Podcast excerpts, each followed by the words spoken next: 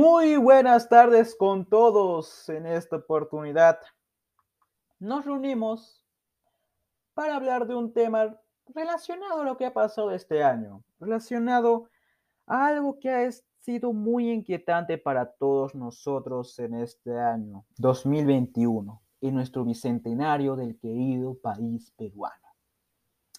Que aparte de la pandemia que hasta ahora nos aqueja, claro, lo que hemos tenido acá en el Perú ha sido las elecciones.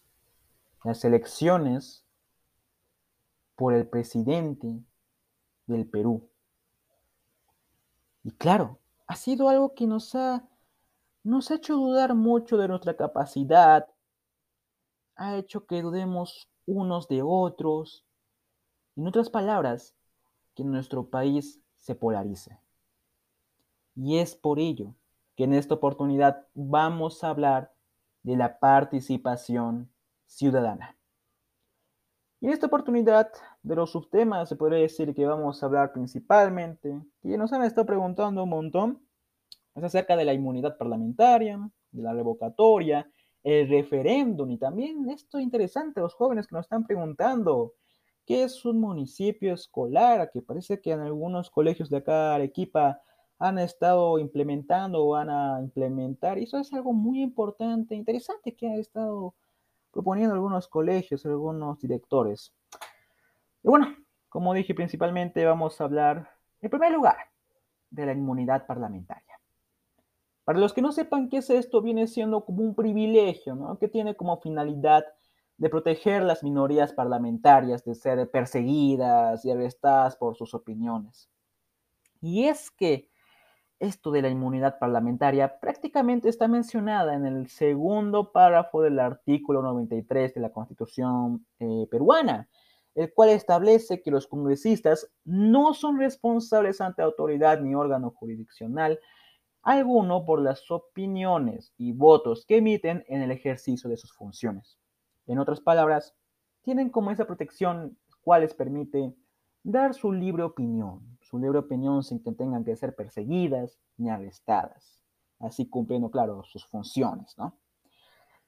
Ahora, yendo con la revocatoria, es que prácticamente viene siendo como un derecho, un derecho que tenemos todos los ciudadanos para dejar sin efecto el cargo de las autoridades.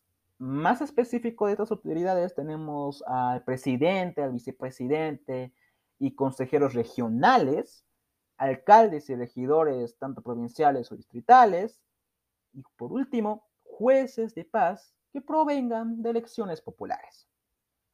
Y es que esto de la revocatoria ha sido mencionado en el artículo 31 de la Constitución, ¿no? Donde nos dice, los ciudadanos tienen derecho a participar en los asuntos públicos mediante referéndum, iniciativa legislativa, remoción o revocación de autoridades y demanda de rendición de cuentas. Y como en este artículo le hemos mencionado acerca de qué? Del referéndum, de la iniciativa legislativa, de la remoción o revocación. Y ahora mismo vamos a hablar del referéndum, que también es algo muy importante, que es algo que tenemos que conocer. Y claro, el referéndum viene siendo como un mecanismo de participación ciudadana por el que se le consulta a la población su opinión acerca de temas considerados de especial importancia para el desarrollo y progreso de un país.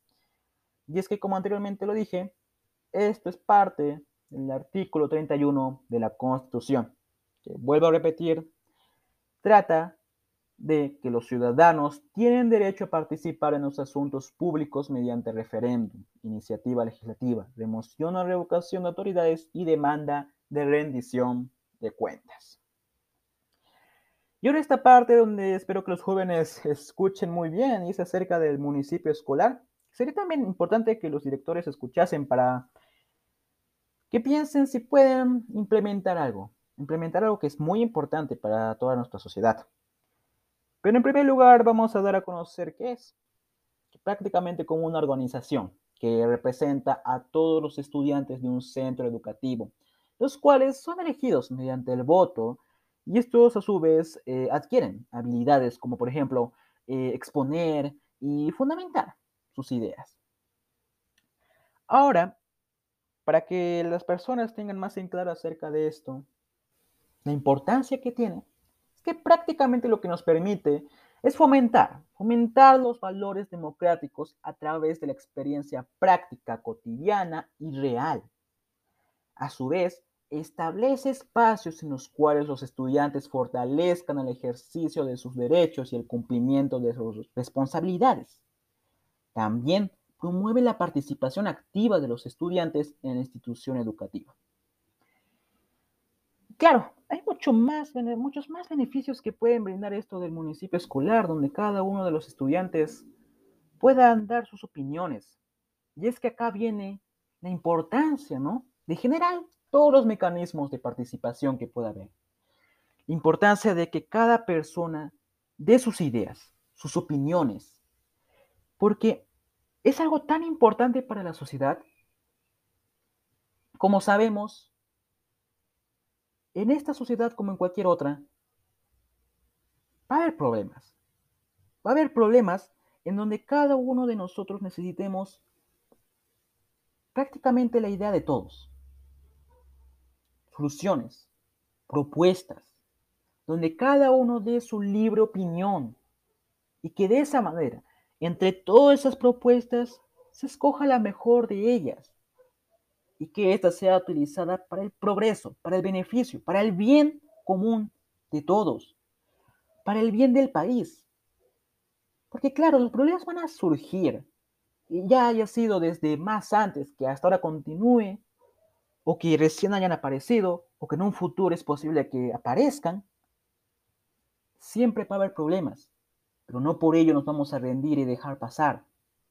No, sino que vamos a estar pensando, cada persona va a dar su opinión, que a través de estos mecanismos de participación, desde pequeños, los jóvenes ya, los niños, den sus ideas, den sus puntos de vista y que poco a poco vayan preparándose para importantes eh, momentos, momentos importantes en su vida, como por ejemplo eh, cuando tengan que hacer esto del sufragio, cuando tengan que escoger al próximo presidente de su país. Y es algo muy importante para todos los ciudadanos.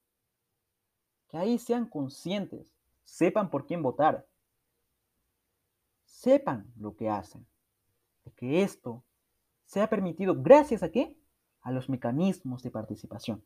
Y es por ello que es tan importante para todo nuestro país que sería muy bueno muy bueno que lo implementen, que lo implementen en los colegios, diferentes centros, para que las personas aprendan y que no se vuelvan a cometer los mismos errores.